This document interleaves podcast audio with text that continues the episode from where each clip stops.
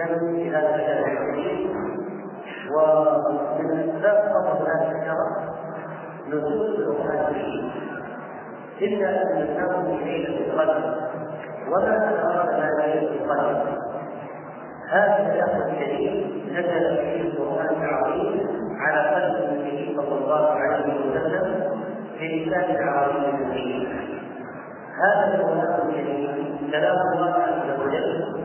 المنزل على النبي صلى الله عليه وسلم المملوك في سورة الفاتحة والمحكوم في سورة الناس هذا القران كثير أن يدرس وأن يتدبر لأن الله جل وعلا وسيكون إن شاء الله في هذا الدراسات بينيه مع حياه كتاب الله الاسلام بالحدود كما مثل ذلك في شهر في شهر رمضان الماضي والقرآن الكريم نزل السماء الدنيا من البيت المعمور فلا نزول من اللوح المحفوظ إلى البيت المعمور ونزول من البيت المعمور إلى النبي عليه الصلاة والسلام منزلا فالنزول الأول كان نزولا إجماليا كليا من اللوح المحفوظ إلى سماء الدنيا ومن البيت المعروف في الدنيا إلى النبي عليه الصلاة والسلام على مدى 23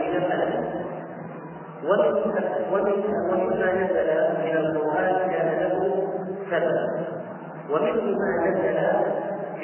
سبب مستقيم فهو امتداد وسبب فالامتداد ما لم يتقدم وجوده سبب مستقيم ما لم يتمثل نزوله سبب وهو غالب كلام القران وسبب وهو ما تقدم نزوله سبب يقتضيه إما سؤال من بعض الصحابة رضي الله عليهم بآيات تنزل أو حادثة تقع في ذلك البيان فتنزل آيات الجنة كالآيات النازلة في السورة في الآية الواقعة والحزن وإما فعل الواقع يحتاج إلى معرفة حكم أو حكم تبين مثل قول الله عز وجل دين الفجر فإن بعض الصحابة كان يقول بين الأبيض والبيض الأسود حبلان أبيض وأسود بعضهما تحت لسانه فإذا تبين له هذا اللون الآخر امتنع عن العام فنزل قول الله دين الفجر لبيان أن المقصود في الخيط الأبيض والخيط الأسود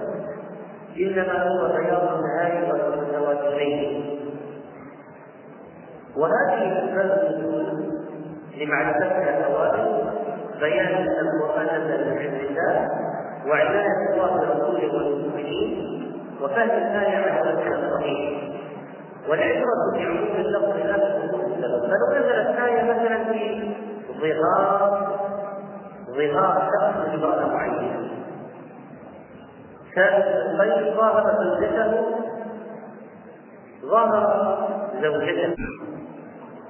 قولا بالفعل هذه حادثة شخص مخصوص مع الله مخصوص نزلت الآية. لكن هل الآية لا تنقضي إلا عليهما أو أن لفظ الآية يعم كل واحد من المسلمين. العبرة بعموم اللفظ وليس بخصوص السبب. إن هذا القرآن منه ما هو مكي ومنه هو مدني والسور المكية تعالج أمورا معينة والسور المدنية فيها معالجة لأمور المجتمع المدني تأسيس مجتمع إسلامي لا ترتب على تأسيس مجتمع دولي تولى الآيات المدنية تفهم وكذلك المجتمع القرآني الذي تولى رد على الجاهلين وقريش وتسجيل المسلمين في المحن ونحو ذلك. مثل مواقف إهلاك الأموال وكذا هذه الدول المكية لها إشارات وعلامات منها سجدة التلاوة كل سورة فيها سجدة تلاوة مكية. كل سورة فيها كلمة كلا مكية. كل سورة فيها قسم مكية. حروف التهجي غير البقرة وآل عمران مكية. أي سورة فيها يا أيها الناس غير الحج مكية. وهكذا السورة السور المكية كثير منها قصير الآيات لأن العرب كان عندهم الشعر والخطب في النثر من الأشياء التي قرأت فجاءت ايات وتطغى على تلاوتها في الفن الذي قرأوا فيه نزل نزل القرآن ببلاغة وخشوع فأسس وغاتهم وصحابته هذا القرآن المكي والمدني فيه بيان الأحكام من الله سبحانه وتعالى لكن نلاحظ أن الأحكام من الحلال والحرام في السور المدنية أكثر. بيان أمور العقيدة في السور المكية كثير. لأن المسألة تدريج يبدأ بالعقيدة ثم بالأحكام.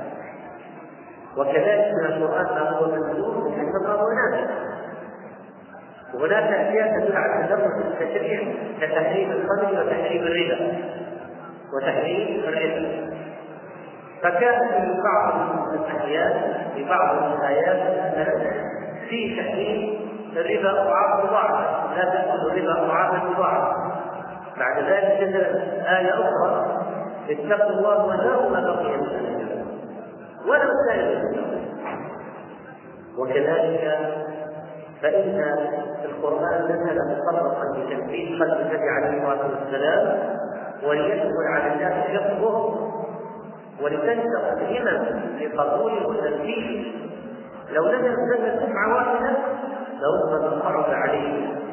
لكن نزل مطلقا كل مجموعة من الآيات أو سورة تنزل على وقت وعلى وقت آخر وهكذا وكان هناك تدرج في التشريع هناك ترتيب معين الكتاب العزيز.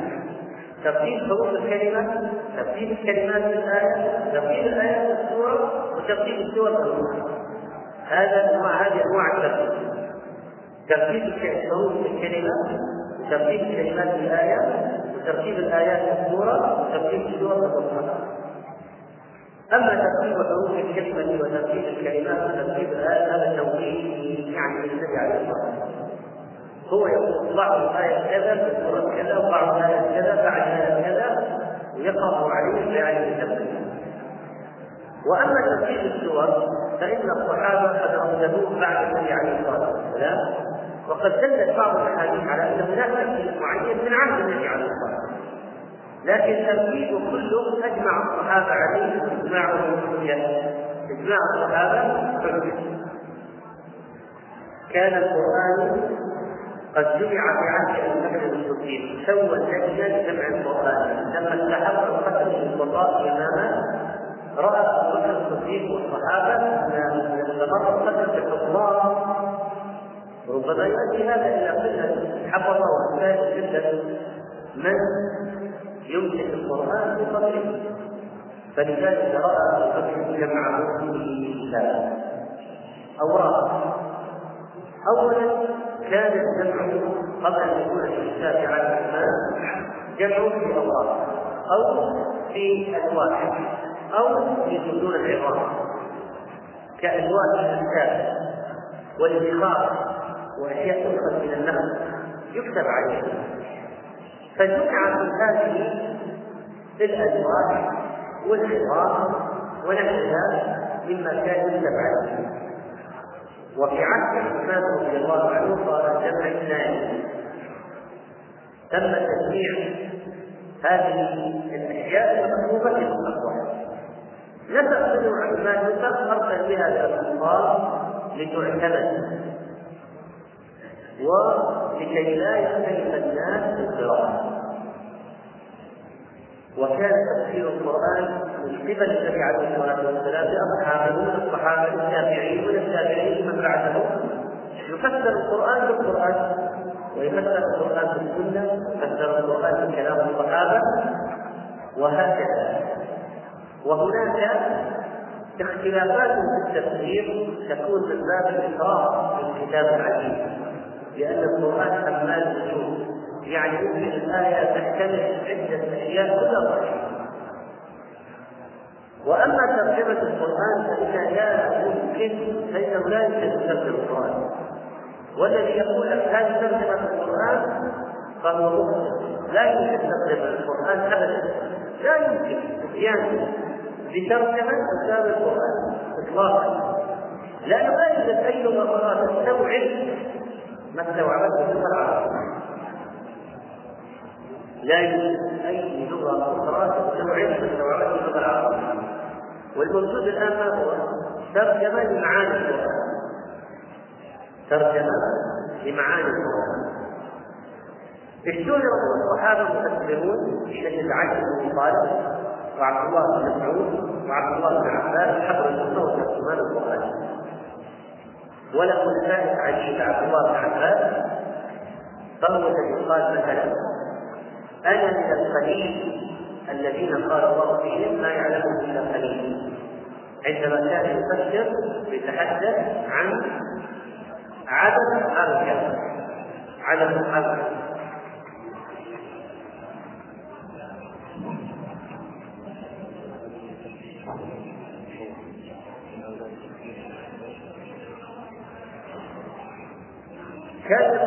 أنا من القليل قال الله تعالى لا يعلمون إلا قليل يعني عدد اصحاب الكهف فقد قال الله تعالى سيقولون ثلاثة رابعهم كذب ويقولون خمسة ثلاثة كذب رجلا بالغيب ويقولون سبعة وثامنهم كذب والرب يعلم بعزتهم ما يعلمه إلا قليل فكان ابن عباس يقول انهم سبعة وثامنهم كذب لماذا؟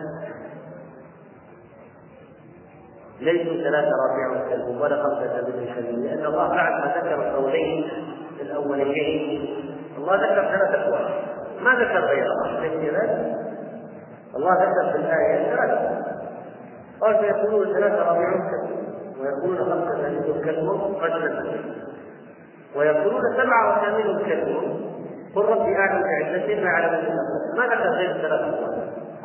قولين منها الحقها بقوله رجلا بالغيب يعني بدون دليل. فإذا هي باطلة.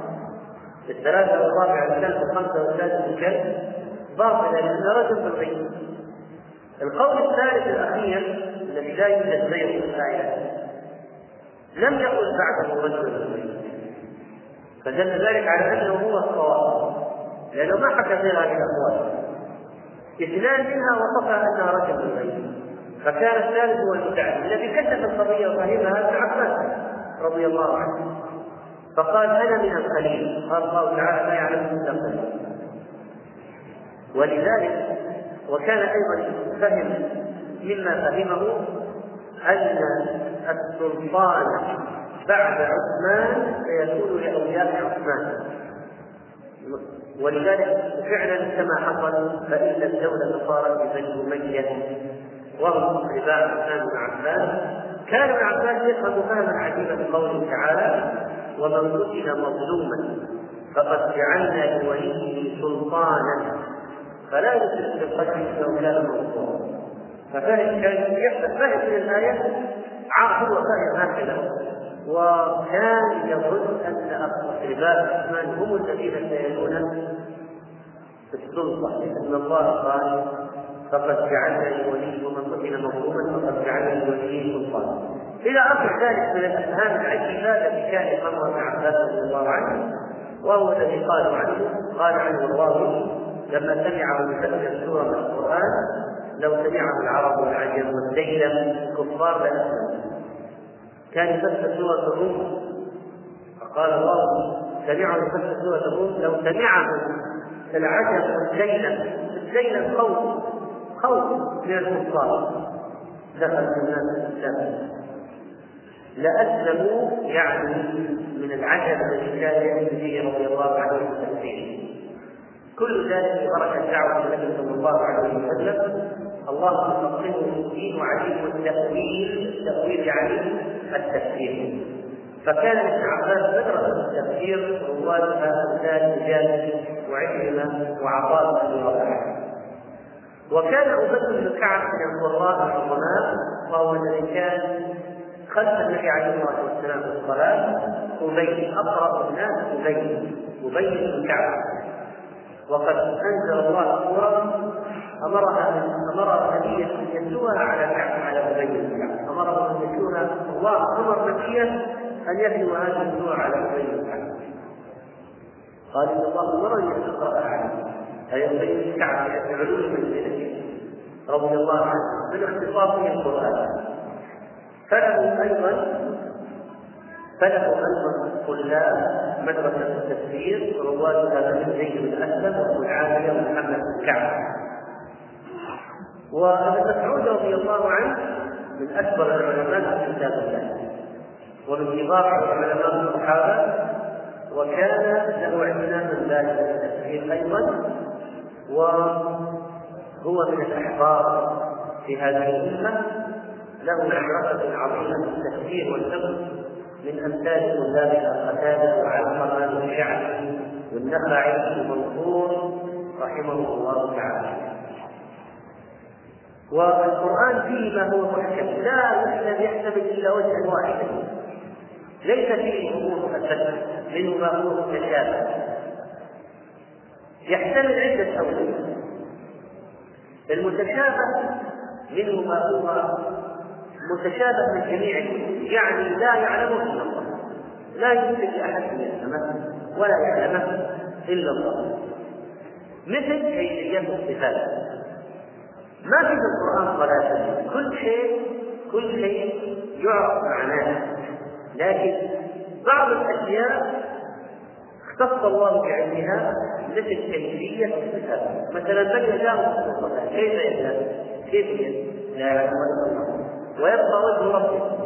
نعرف معنى الوجه في اللغة العربية طبعا. نعرف معنى في الجمال نعرف. لكن الوجه كيف صفته؟ لا يعرفها إلا الله. وهكذا. مثل أيضا علم الساعة. مثل الروح. يسألونك عن الروح. فسر الروح. أنت تعرف معنى الروح. النفس التي بين جنبيك إذا خرجت مات الإنسان. لكن كيف الكيفية؟ لا يعلمها إلا الله. وهكذا إذا يوجد أشياء لا يعلم حقائقها إلا الله عز وجل وأما من معنى الكلمات العربية مفهوم معروف. ما في ما في القرآن صلاة. شيء كلمة لا يعرف معناها أبدا. حتى هذه الحروف المقطعة هذه الحروف ليست كلمات حتى يقال مش معناها. هي حروف ليست كلمات. ألف لام ميم كاف يا عين حروف. لها مغزى وليس لها معنى. الحروف المقطعة هذه لها مغزى وليس لها معنى. ليش قلنا ليس لها معنى؟ لأن ليست كلمات لو كانت كلمات لازم يكون لها معنى. لأن القرآن نزل بلسان عربي مبين. نزل بلسان عربي فلو كانت كلمات لابد أن يكون لها معنى، لا يوجد في القرآن كلمات غير مفهومه ابدا، لا يوجد في القرآن صلاه كل مفهوم معلوم. وما قصدي على شخص يعرفه يعرفه آخر. ابن عباس رضي الله عنه نفسه كان يقول ما كنت أعرف معنى فاطر. إيش يعني الحمد لله فاطر السماوات ما كنت أعرف معنى فاطر. حتى اختصم إلي أعرابيان في بئر جاء ابن عباس اختصم إليه بئر. كل واحد يدعي أنها له فقال أحدهما أنا الذي فطرتها. يعني أنشأتها وحفظتها فقال فعلمت معنى فاطر. فطر ما معنى فطر الفاطر؟ وكان عمر بن الخطاب يقول وفاكهة وأبا ما هو الأب؟ لا يعرف معناه ربما لا يعرف معناه على على التعيين أما المعنى الإجمالي يعرف أن أن الأب نبات كل يعني هذا ما يخفى على أي عربي لكن ما هو المقصود به؟ نبات الذي ليس له ثمار ولا النبات هل هو نبات معين؟ ما هو هذا النبات المعين؟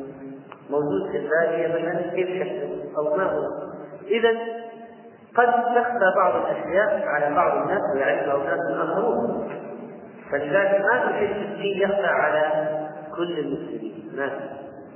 ما في شيء في القرآن والسنة لا يعرفه كل المسلمين. لكن في أشياء تخفى على علماء يعرفها آخرون. وأشياء يعرفها لا تخفى على الأولين وهكذا. ومن المشهورين بالتأثير من التابعين مجاهد الذي عرض القرآن على ابن عباس ثلاث مرات يوقفه عند كل آية يسأله عنها كل كل آية يسأله عنها ولذلك قالوا إذا جاءك التفسير عن حجاج فحسبك به وكذلك فإن في القرآن قسم أقسام أقسم الله بها. حروف القسم الواو والباء والتاء الله إذا أقسم بشيء يدل على عظمة هذا المقسم والله يقسم بما أراد من خلقه والخلق لا يجوز له إلا بالله الله يعظم ما يشاء من خلقه لكن المخلوق لا يعظم في خلقه إلا الله.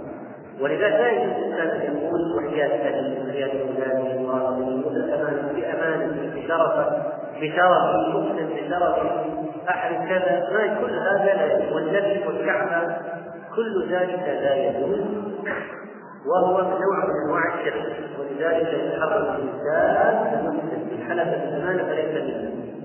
إن الله ينهاكم أن تحلفوا بآبائكم كما قال عمر.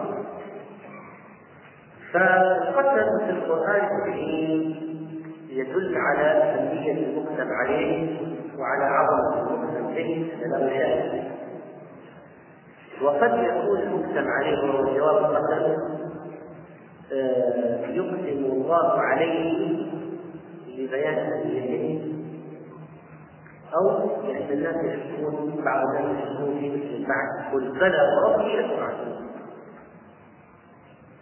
أو أن المخاطب منكر المخاطب منكر له كما كان بعض المسلمون يفعل فيحلف لهم على شيء لأنه على الواقع إن عذاب ربك لواقع هذا من الجاهل. وقد تتوالى الأقسام على حقيقة والشمس وضحاها والقمر إذا تلاها النهار إذا والليل إذا يغشاها والسماء وما بناها والأرض وما طحاها ونفس وما سواها فألهمها فجورها وتقواها قد أفلح من زكاها وقد خاب من فالله عز وجل أقسم بأقسام متوالية عن هذه الحقيقة. الذي كان نفسه يصلحها الله. صاحبه الذي يزكي نفسه يجعلها في المعاصي والمنكرات فإن تخرج فتهلك والقرآن حمل القصص. قصص عن الأنبياء والرسل وافراد وطوائف في ناس ليسوا من الرسل لهم قصص في القرآن والقرنين لقمان. مثلا والخطر الراجع أنه نبي وما بعثه عن أمره. يعني هو تلقى الوحي من الله.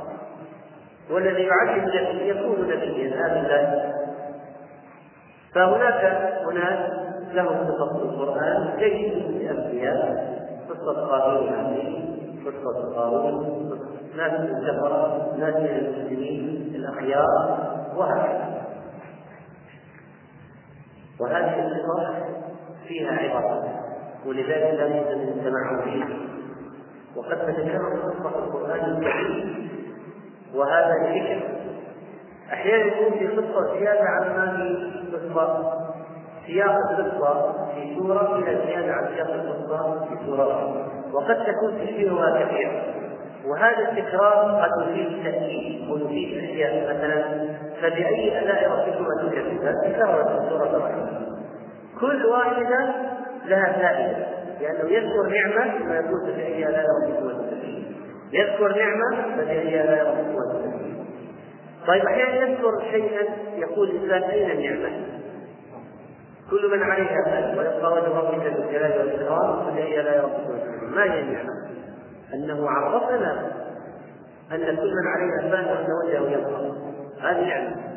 تعريفنا بهذه الحقائق نعمة. وقد تكون النعمة المذكورة مثلا اللسان القلم البواخر في البحر الجبال نعم.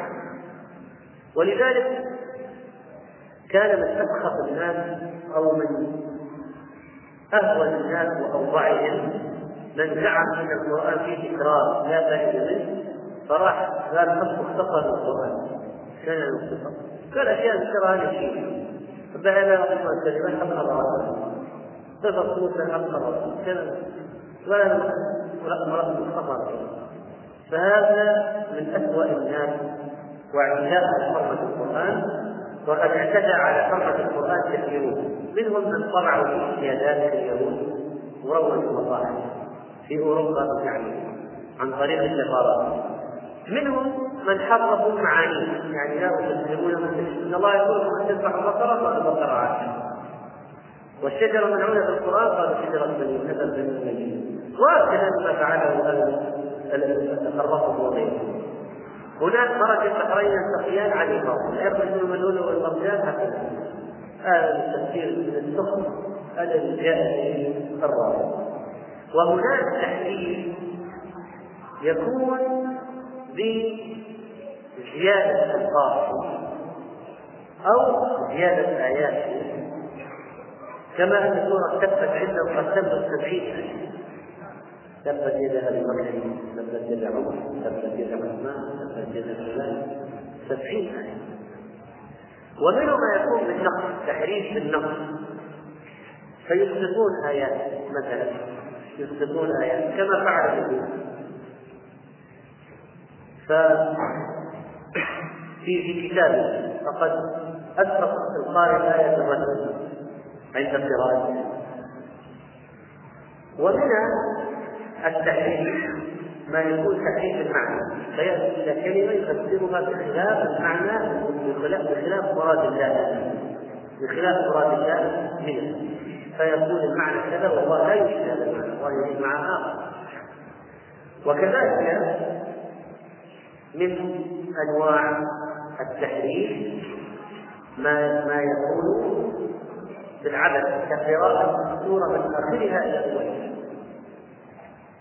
أو قراءة كلمات معكوسة فهذا أيضا عبث هذا أيضا عبث وتحريف وذروا الذين يلحدون في آيات يجزون ما كانوا وهناك في القرآن الكريم. هناك في القرآن الكريم تفاسير بعض هذه التفاسير تعتمد على الكتاب والسنة من التفسير المأثور كتفسير ابن كثير رحمه الله. ومنها ما يكون الغالب عليه التفسير اللغوي وتفسير الألفاظ. ومنه ما يكون الغالب عليه الأحكام كتفسير القرطبي. ومنه ما يكون الغالب عليه التفسير الإشاري ككثير من التفاسير الصوفية الباطلة وكذلك الباطنية فينبغي الحال أقول منه ما يكون من تفاسير المبتدعة ينظرون به بدعوى العربية الكشاف للزمخشري ومنه ما يكون كذلك تفسيرات علمية بزعمهم وهو باطل. فيفسرون القرآن بالنظريات العلمية. وهذا يعتريه يعتري أصحابه جهلا عظيما. لأن المفسر له شروط مثلا المفسر أول شيء لابد أن يكون عالما باللغة العربية. أول شيء. فتجد صيدلي بجلوده يفسر القرآن ما عنده عنده اللغة العربية. كيف يجوز له أن يفسر؟ ولذلك يقع هؤلاء في صوام. فمثلا يأتي إلى قوله تعالى يا معشر الجن والإنس ان استطعتم ان تنفذوا من اقطار السماوات والارض فانفذوا لا تنفذون إلا بالسلطان يقول السلطان سلطان العلم طيب. يرسل عليكم شواظ من نار ونحاس فلا تنتصرون قال هذه النيازك النيازك وقد ترى في العلم الحديث إن إذا وجدنا مركبا من النحاس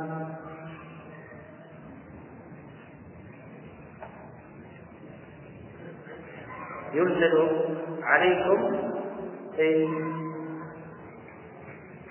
يرسل شواظ من نار ونحاس فلا تنفصل التهديد للجن والإنس ولا للجن فقط؟ للجن والإنس هذا متى يكون؟ حسب ترتيب الآيات في سورة الرحمن هذا الكلام في الدنيا ولا في الآخرة؟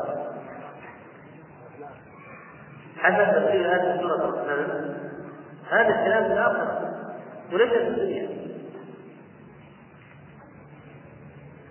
قوله تعالى يا معشر الجن والإنس ان استطعتم بعد ما يبعث الناس من القبور. وتأتي الملائكة في سبعه اطوار تفوض الناس الجن والإنس في أرض المحشر. الله يتحداهم يقول يا معشر الجن والإنس استطعتم أن تنفذوا اتفقوا من أرض المحشر. من أقطار السماوات والارض تنفذوا لا تنفذون إلا بسلطان وليس هناك سلطان.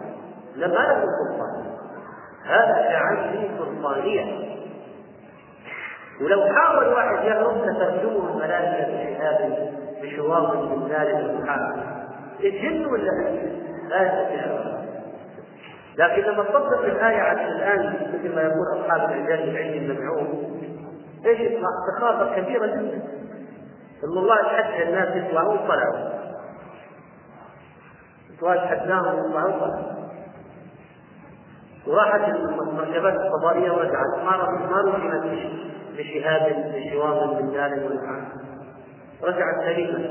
طلع رواد الفضاء سليمين فإذا اللي يسموه التفسير العلمي الحديث للقرآن كثير منه في الحقيقة عبارة عن تحريف لآيات الله وعدم.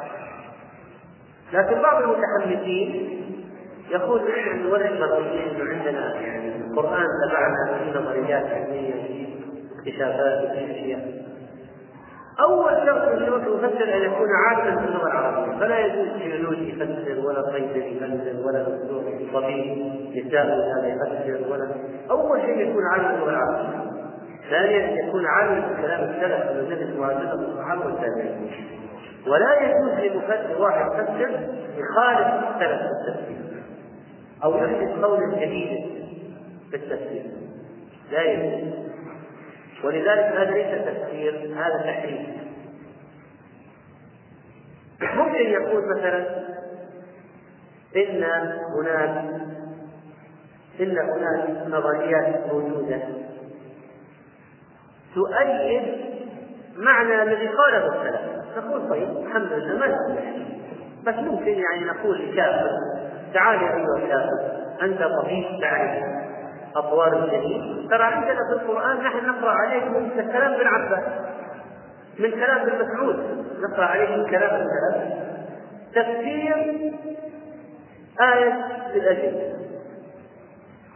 فيرى هذا الطبيب الكافر أن علمه أن ما هو موجود في الآية من تفسير السلف. مو من تفسير من تفسير السلف يوافق ما عندهم في المكتشفات فيسلم يندهش هذا. فمثلا الله عز وجل ذكر نقطة ثم علقة ثم مضغة مخلقة وغير مخلقة لنبين له ونقر في الأرحام. وعظام كسونا العظام لحما يعني مراحل معينة مذكورة ما هي هي هكذا سلف المفسرون ذكروها ظاهر الآية ما في ما في أشياء فسرت في أمور حديثة هكذا الآية. فيأتي فيرى فعلا أن الشيء هذا ما كان مثلا عند أطباء التشريح معروف إلا في أزمنة متأخرة مثلا وأن القرآن أشار إليه وذكر من 1400 ألف كذا سنة طيب فيسلم أو يتأثر. هذا لا بد لأننا ما أحدثنا قولا جديدا في القرآن. هي نفس تفاصيله هو نفس الخطوات المذكورة للجميع. في الآية هي ما جبنا ما جبنا قول جديد. وهكذا مثلا الله قال عن انها اوتاد يعني تثبت الأرض. هذا ما هو قول جديد. هذا هو قول الكلام أن الجبال اوتاد فجاءوا علماء الزواج اكتشفوا أن الجبال لها دور في تثبيت الأرض. طيب إذا ما قلت فجاء واحد قال صحيح مذكور في قرانكم هذا؟ أنا أسلم. لا بأس. ما جبنا شيء جديد. هو نفس اللي فسره السلف قدمناه. إنما المصيبة الذي يأتي بأشياء جديدة كمن فعل هذا ومنهم من قال طائرات النفاثه موجودة في القرآن. الله القرآن ذكر طائرات النفاثه هذه البوينغ قبل 1400 سنة.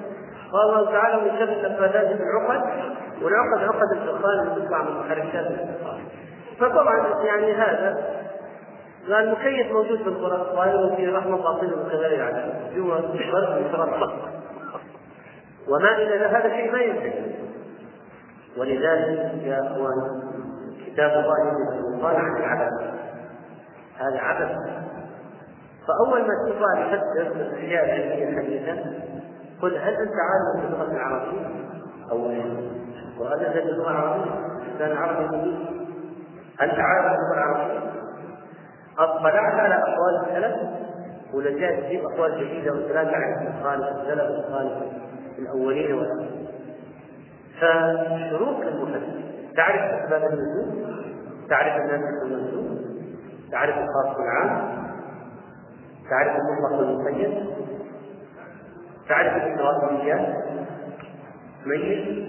تعرف الأسانيد حتى تعرف صحة التفسير هذا منسوب مثلا ابن عباس.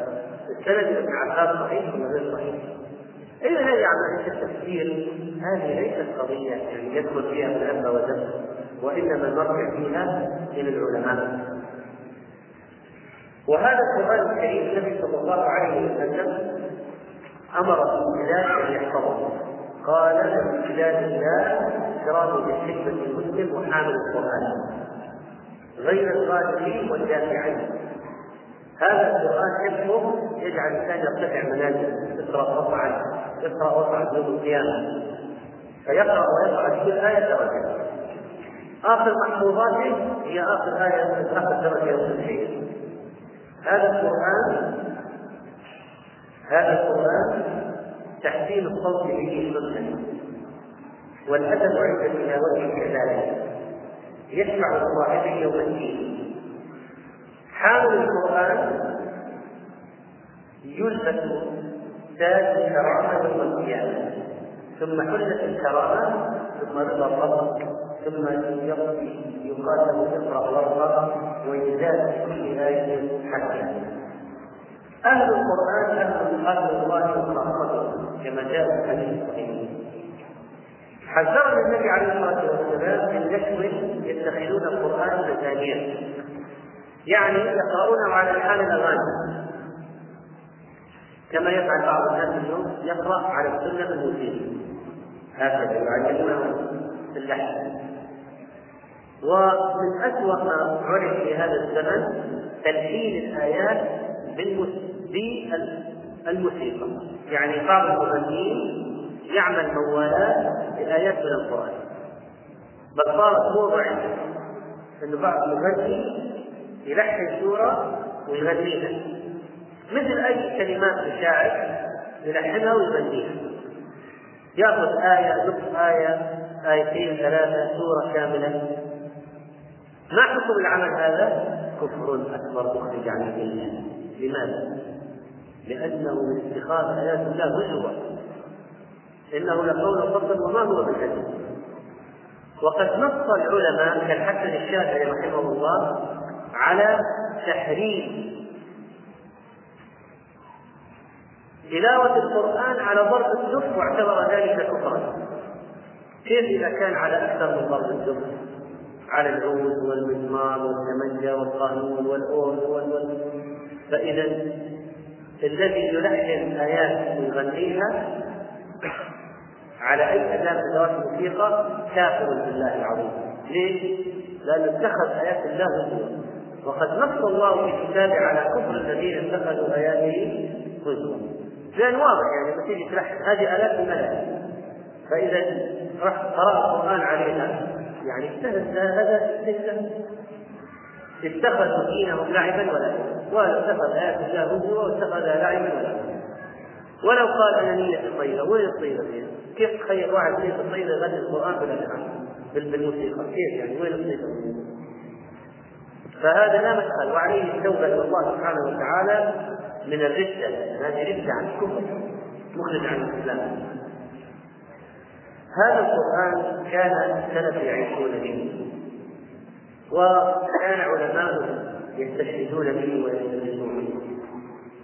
سعد بن أبي وقاص لما دخل زواج كسرى ورأى زواج ولد كسرى تلا قول الله تعالى كم تركوا من جنات وعيون ودروع ومقام كريم ونعمة كانوا فيها فاكهين. كذلك وصفنا قوم آخرين ولما انتشر بعض المسلمين في احدى المعارك وعبر الحديث قول الله تعالى إن الله اشترى من المسلمين انفسهم واموالهم بان لهم الجنه فرجعوا وثبتوا في ابن عباس كان سائر في طريق السفر فبلغوه خبر وفاة أخيه قتل. ابن عباس كان له أخ اسمه قتل. قتل ابن عباس أخو عبد الله بن عباس. فأوقف الدابة نزل على جنب الطريق وصلى ركعتين قال إن الله والليل راجعون فعل ما أمر الله واستعينوا بالصبر والصبر. الذين إذا أصابتهم مصيبة قالوا إن الله والليل راجعون.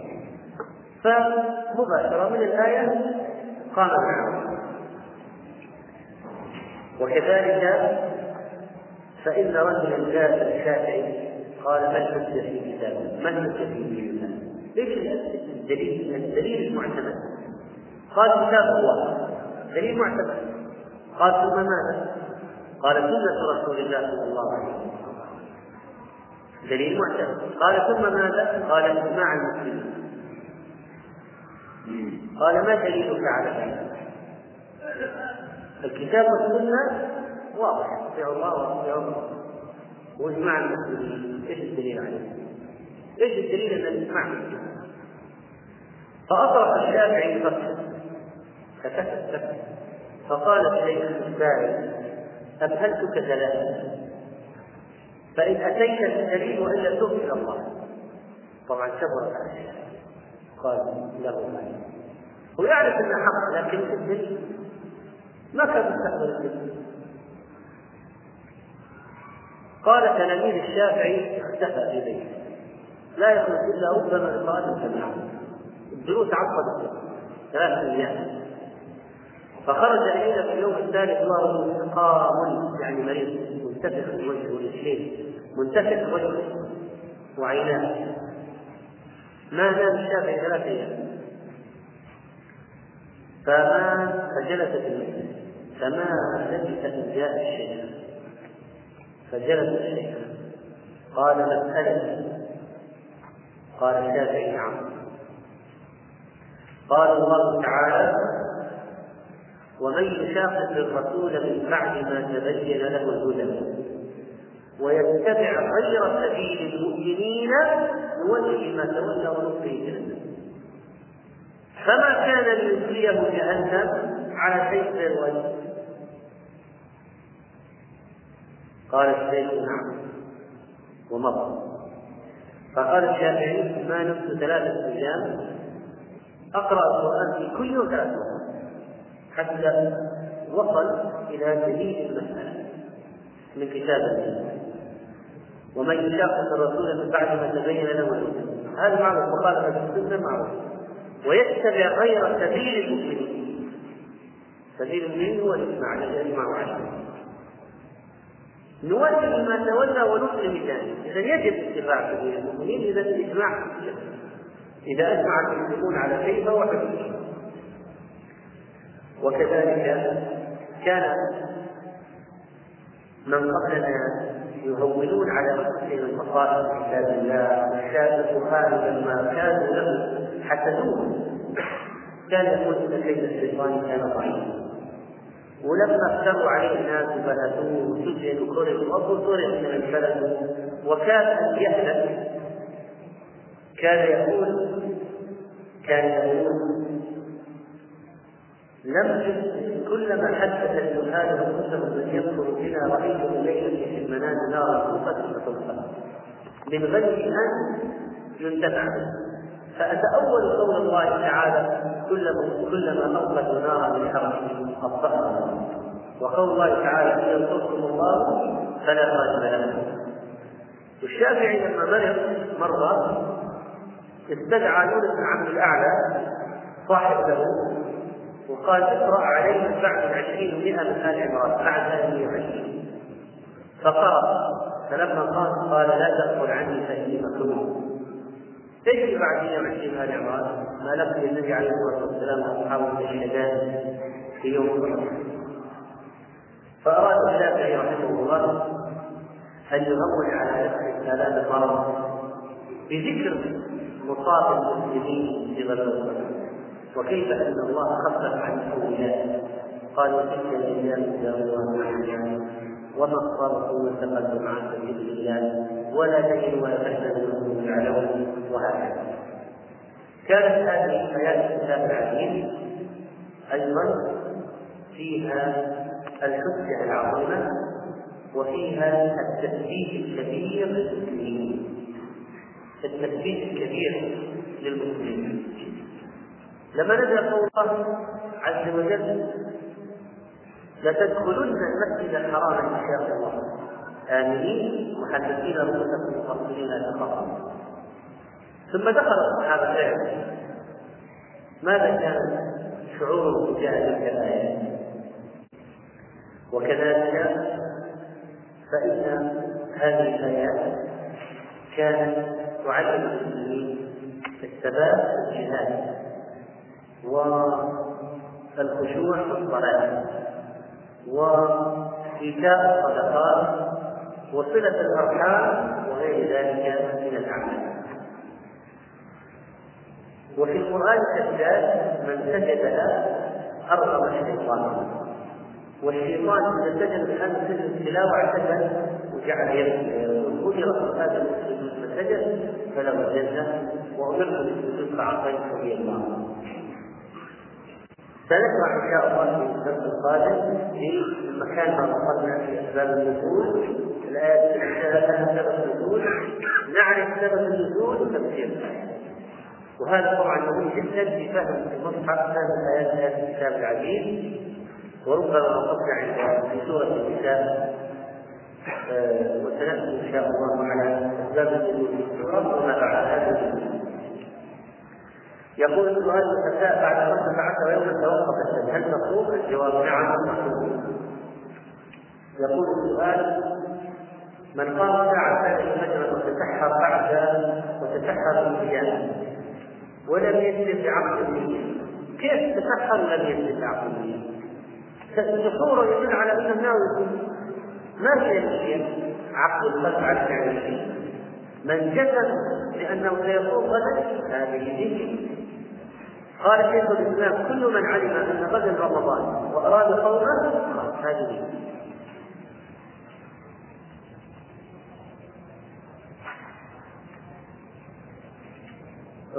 دعاء القرآن ربنا اصرف على أموالهم واشدد على قلوبهم. هل يجوز الدعاء فيه على الكافرين؟ نعم.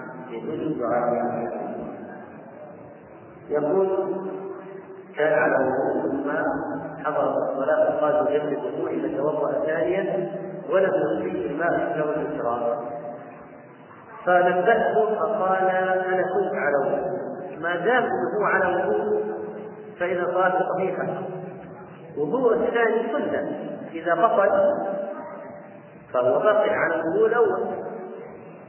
لكن ما دام هو يريد السنة والأجر إذا يتم يتم حتى يأخذ رمضان تخصص الشياطين هل هذا في بلاد المسلمين؟ ظاهر الحديث عموم كل المرضى لأن في شياطين في في في عالم المحيطات فلذلك تفصل المرضى عموما وفي مسلمين في بلاد الأخرى يعانون من الله معونة لتخفيف المرض. فبقي الشياطين الذين حولهم. يقول الله ولا تصد على انك افطر ورد في حديث لكنه ضعيف. أما الذي ثبت ذهب الظمأ وحلت العروق وثبت له إن شاء الله. فإذا كان ظمئا فذهب ظمأه قال هذا هل من الأفضل أن يفطر الشخص في السفر إذا كان لا يوجد مشقه إذا كان لا يوجد مشقه لو قام يسرع في إبراز المزيد ويكون أهون عليه أنه يكون مع الناس فذهب بعض العلماء بعض العلماء إلى أنه إذا لم يكن مشقة في السفر فالأفضل الصيام لأنه أسرع في إبراء أسرع في إبراء السنة وما يهتم القضاء بعد ذلك. هل يجوز إعطاء زكاة الأموال للمحرومين في أموالهم نعم لأنه سياح وعراة ومجاعة وهم تحت الإحصار جميع الجهات. اذا جئت وتجد انهم مطلوبين يستحقون الزكاه لكن من منهم المسلم؟ أما المنافق الكافر لأنه قد يوجد فيهم من بقايا الشيوعيين وخلودهم لا يستحقون كلها وقد يوجد فيهم من أهل الرفض والباطنيه ولا يستحقون كلها بل تدفع الزكاة لجهادهم وليس أن يعطوا فإذا فيهم من المنافقين والكفرة والمشركين فلذلك تعطى لعامة المسلمين الموحدين ما دام عازمين على التوحيد فيعطون هل تلزم قراءة الصورة بعد بعد الفاتحة في صلاة السنة؟ لا تلزم لكن الأفضل أن تقرأ سورة بعد الفاتحة. هل هي من الأفضل من الإشراق؟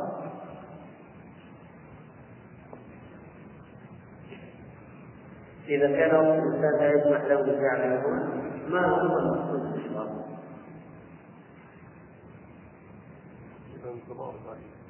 لأن الإشراق إذا كان يدخل صلاة الإشراق فهي الصباح وقيام الليل بالليل.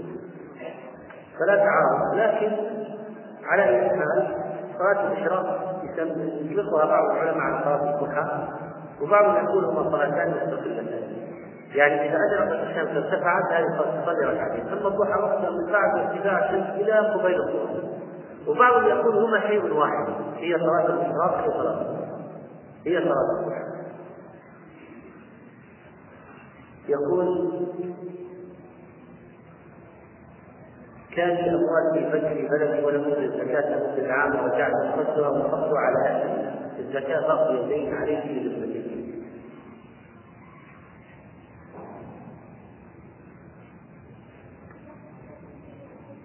فلما قضى منها زيد فلما قضى زيد منها وطرحناه ما هو نوع هذه الآية من التنوين بل فيها بيان حكم. أن أهل الجاهلية كان الواحد يتبنى عندهم التبني واحد يقول الله الولد ليس بولده يضيفه إلى نفسه ينسبه إلى نفسه ويتبنى.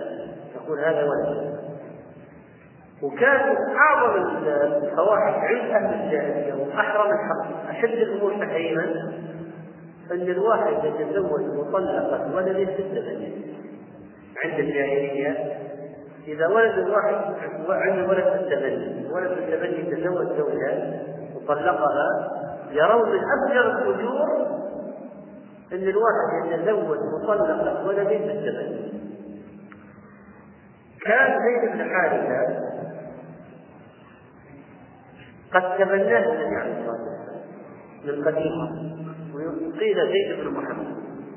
لما الإسلام أفضل التبني قال ادعوه لآبائي وأرضكم عند الله. خلاص ألغي زيد بن محمد. قال رجع زيد بن حارثة. رجع إلى أبي أوفى زيد بن حارثة تزوج من زينب رضي الله عنها. حصل إشكال بينهما لم تصبر عليه. يعني هي قرشية وهو زيد مولى. ما صبرت عليه صار طلاق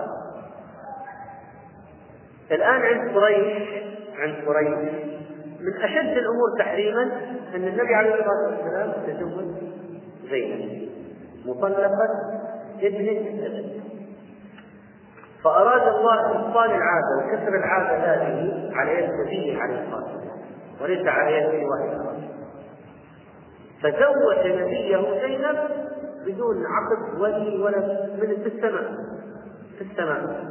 فلما قضى زيد منها وطرا زوجناها نزلت الآية عرف أنه عقد العقد في الزمان خلاص ما في شهود ولا خلاص عقد العقد في الزمان ولذلك كانت زينب إذا تفاخر نساء النبي عليه الصلاة والسلام تقول زوجكن أهليكن وزوجني الله من فوق سبع فالآية هذه فيها حكم عظيم إبطال تحريم إبطال أهل الجاهلية عمل أهل الجاهلية في تحريم زواج مطلقة بنت السبيل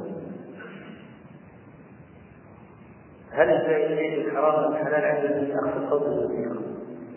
هي هذه طال تدبر الأشياء التي فيها ليس السبب فقد يكون فيها العاب فيها صور نساء سافرات واحيانا تسمى شور وربما يكون فيها غير الموسيقى قربان أو ألعاب مبنية على عقائد باطلة مثل واحد عنده سبع أرواح من ثمانية من عشرة ويموت بعد يحيا ويحيا ويموت وأرواح جديدة وأشياء. يعني تفسد عقائد فالمهم وقد يكون فيها أشياء مباحة لأن هذه اللعبة كما أفهم. أنه هي عبارة عن آلة توضع فيها أقراط ليزرية حسب الفرد لأن اللعبة نفسها مشابهة.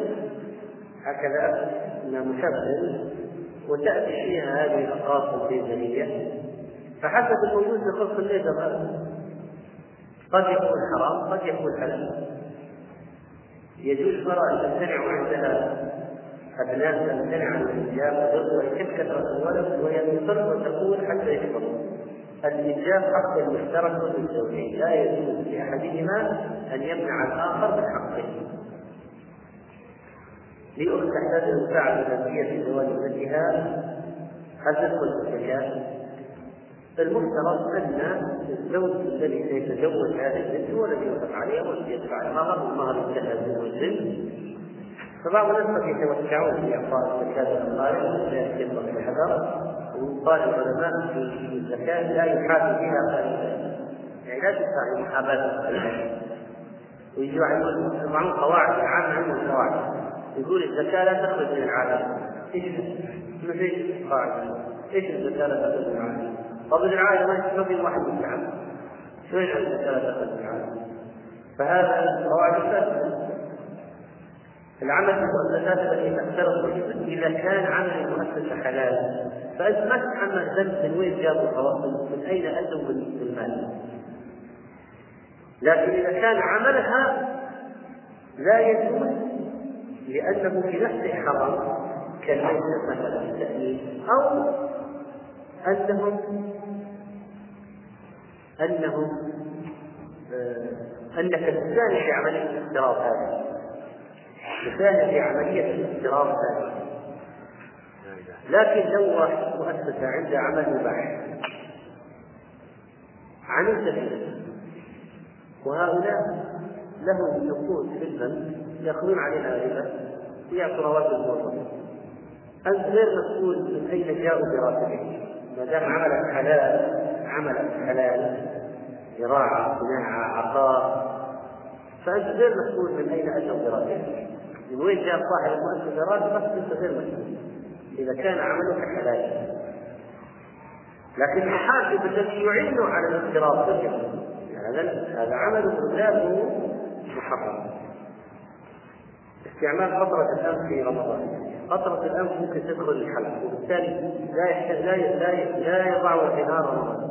إذا احتاجها يفطر ويخطب يعني إذا مرض فعلا يحتاج إلى قطرة المريض فعلا يحتاج إلى قطرة يخطب أما إذا كان لا يدخل لا ينزل إلى الحلق لا ينزل فعند ذلك لا يفطر يقول الجلوس في مكتب مدخن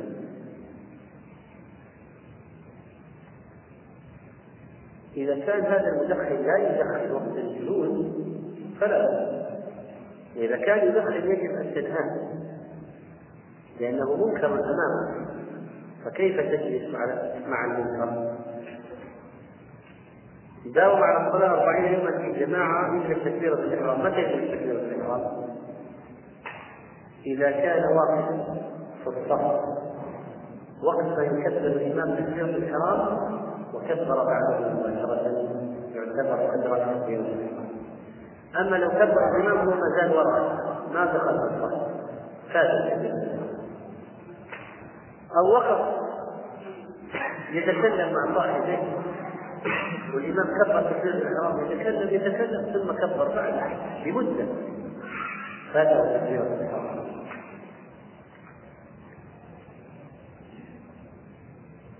هل تواتر الرؤى عند المسلمين دليل على صحة أسبوعها؟ لا يلزم. فقد الشيطان يري سبعين شخص رؤيا معينة والشيطان له تسلط على الإنسان حتى في المنامات فلا يلزم رأى كذا واحد رؤيا نفسه هذه أصح ما هو ما هل المقصود بالصلاة الإمام خروج المسجد انتهاء الصلاة بل انتهاء الصلاة صلى بدونه عمدا في المدرسة. هذا ممن اتخذوا لعبا ولهوا التوبة العظيمة مع الصلاة هل يجوز الذي عليه كفارة طعام يدفعها زكاة للصلاة الصلاة صائم؟ إذا كانت فيها موثوقة وسيخرجونها طعاما مكافئ للمطلوب الشرعي. يعني إذا كان مطلوب نصف صاع من الطعام أو وجبة فسيخرجون وجبة أو نصف صاع من الطعام فعند ذلك لا بأس.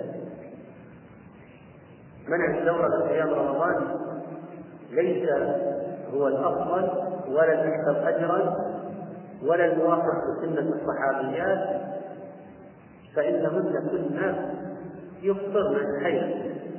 لا تتعاطى أعشاب ولا أدوية معينة ولا شيء. ترضى بما كتب الله عليها الله عز وجل رضي من المرأة إذا حاضت وتقضي بعد ذلك.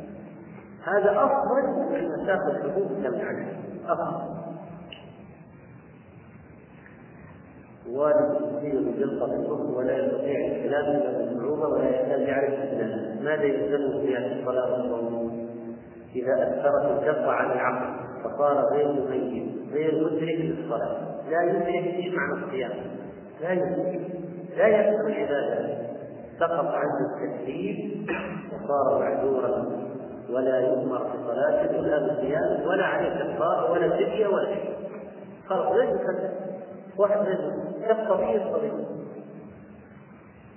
كنت مسافر يوم الجمعة مع الأسرة لما كثير ذلك الصلاة الذي كنت عن العالم في السيارة صليت الجمعة مع العصر ظهرا فصلت معه إذا كنت في سفر فلا تلزمك الجمعة. ليس على مسافر جمعة. بالتالي قد الظهر وعصر يجمع بين الظهر والعصر قال بعض العلماء إذا صار المسافر في البلد دخل البلد جلس ونودي للصلاة دخل في قوله تعالى اذا نودي للصلاه فاسعوا إلى لكن المسافر في طريق السفر ليس عليه الجمعه ليس عليه الجمعه في طريق السفر. مشاهدة المسلسلات بعد الإسقاط علما أنها تحتوي على منكرات علمية ماذا بقي؟ سؤال واضح. جوابه واضح. لا يجوز مشاهدة المسلسلات المحتوية على منكرات أصابع الجسم التي تفتح الحلم ما دام منها رائحة فلا بد من صيام الشهر تأخير كفارة حكم جودة رمضان السنة القادمة. نعم الوقت هذا وقت الكفارة مفتوح قبل الموت لكن عليك المبادرة لأنك لا تدري متى يأتي الأجل كيف تصلي إذا كان ينزل عليها الدم باستمرار لجرح في محافظات صحية تتوقف في كل صلاة بعد دخول وقتها ولا تبالي بما خرج وهي معذورة.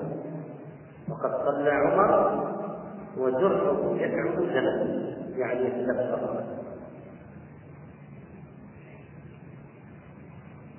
مسافر دخل المسجد فقام في صلاة العشاء والإمام الركعة الثانية فدخل مع الجماعة وصلى مع الإمام ثلاث ركعات من المغرب. جاز ذلك له الحمد لله. صاحب شركه يؤخر رواتب الموظفين في مسجد انه لا تجزي له فهل على صاحب الشرك خطر؟ طبعا عليه خطر إنه منع حقوق الناس هو الان العقد الذي بينه وبين الموظف انه يسجل الراتب في آخر كل شهر فإذا اخر الرواتب ظلمه. ظلمه. ولو اعطاه بعد أربع شهور. ولا اعطى كل الراتب لكن غالب لأن الظلم ليس فقط في جحد الحق. تأخير الحق ظلم. إلا إذا قال يا أيها الموظف ترى أنا ما عندي سيولة. الشهر هذا أنا ما عندي سيولة. تبغى تبغى تطلع من العمل ولا تجلس وتصبر عليه. إذا هنا ما أكرهه وإنما قال أنا ما عندي استعداد الآن أبي العقل تبغى نفسك في العقل تطلع من الوظيفة. خلاص تبحث عن واحد ثاني يعطيك راتب شهري أحسن مني. أنا ما عندي كل إما تصبر عليه ولا أنت في حل وأنا في حل هنا لا بأس. تنتهي على إذا أراد الموظف أو يصبر عليه. إنما يجبره أن يبقى عنده في المؤسسة ويجبره على العمل. ثم يؤخر عليه الرواتب ظلم والظلم ظلم وترى هذا صاحب المؤسسة إذا طلع راح السوق يشتري زوجته تريد أن تشتري هدايا طلعت الفلوس والموظف المسكين هذا يأخذ 1200 و1500 و2000 ما في فلوس وهي تشتري ساعة ولا في يعني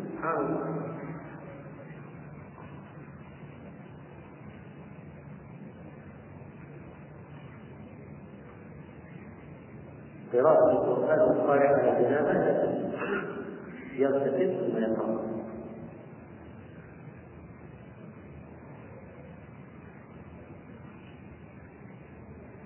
يقول إذا ذكرت على بعض الناس محرمات قالوا بعض المشايخ حللوها هذا لا يفيد. هذا يعني مجرد إنسان يريد إصلاح الحول أصلا كثير من المحرمات ممكن تجد عالم هل فيها. في بعض العلماء كان يرى أن اكل البرد في رمضان لا يفضل وبعض العلماء كان يرى أن نكاح الجماعه جائز وبعض العلماء رأى الخلاف إذا مسألة أنك تزور الرقى موجود. وبعض العلماء كان يرى النجيب شرب جائز إذا المسألة ما هي مسألة أنه هل وجد في التاريخ واحد حدثنا هذه ليس شيئا. قضية ما هو الحكم الشرعي للكتاب حرام الحكم الجليل عمري تسع سنوات أحيانا أسمع موسيقى مع التلفزيون. فإذا بارك الله فيك. عن هذا لأن هذه الموسيقى غير جائزة شرعا صلى الله عليه وسلم حرم المعازف على امته وحرم الصبر وحرم الحمار فلا يجوز استماعها اذا من لم يقرا الفاتحه خلف الإمام ركعات التكبير. يجب قراءة الفاتحة على ركعات التكبير.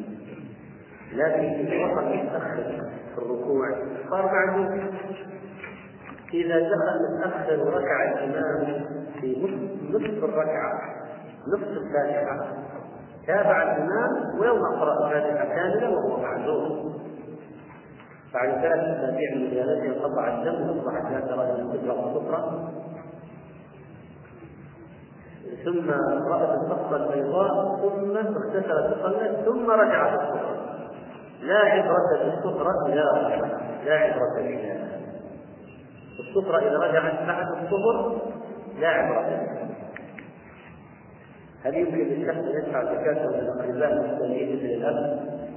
يجوز أن يدفع زكاته للاقرباء المحتاجين لكن ليس ممن تلزمه نفقته. يعني الأب، الزوجة، الأم، الجد، الحفيد هؤلاء تلزمك نفقتهم لو كانوا فقراء عندك تعب ما يجوز تعطيهم من الزكاة. لكن خال الفقير عم الفقير ابن العم الفقير ابن الخال الفقير ابن الخال الفقيرة يجوز إعطاءه. أما من أنت مكلف اتفق عليه شرعا لو عندك تعب وهم محتاجون كالأب والأم والجد والجدة والحبيب والأولاد لا يجوز إعطاءهم الزكاة هذا الله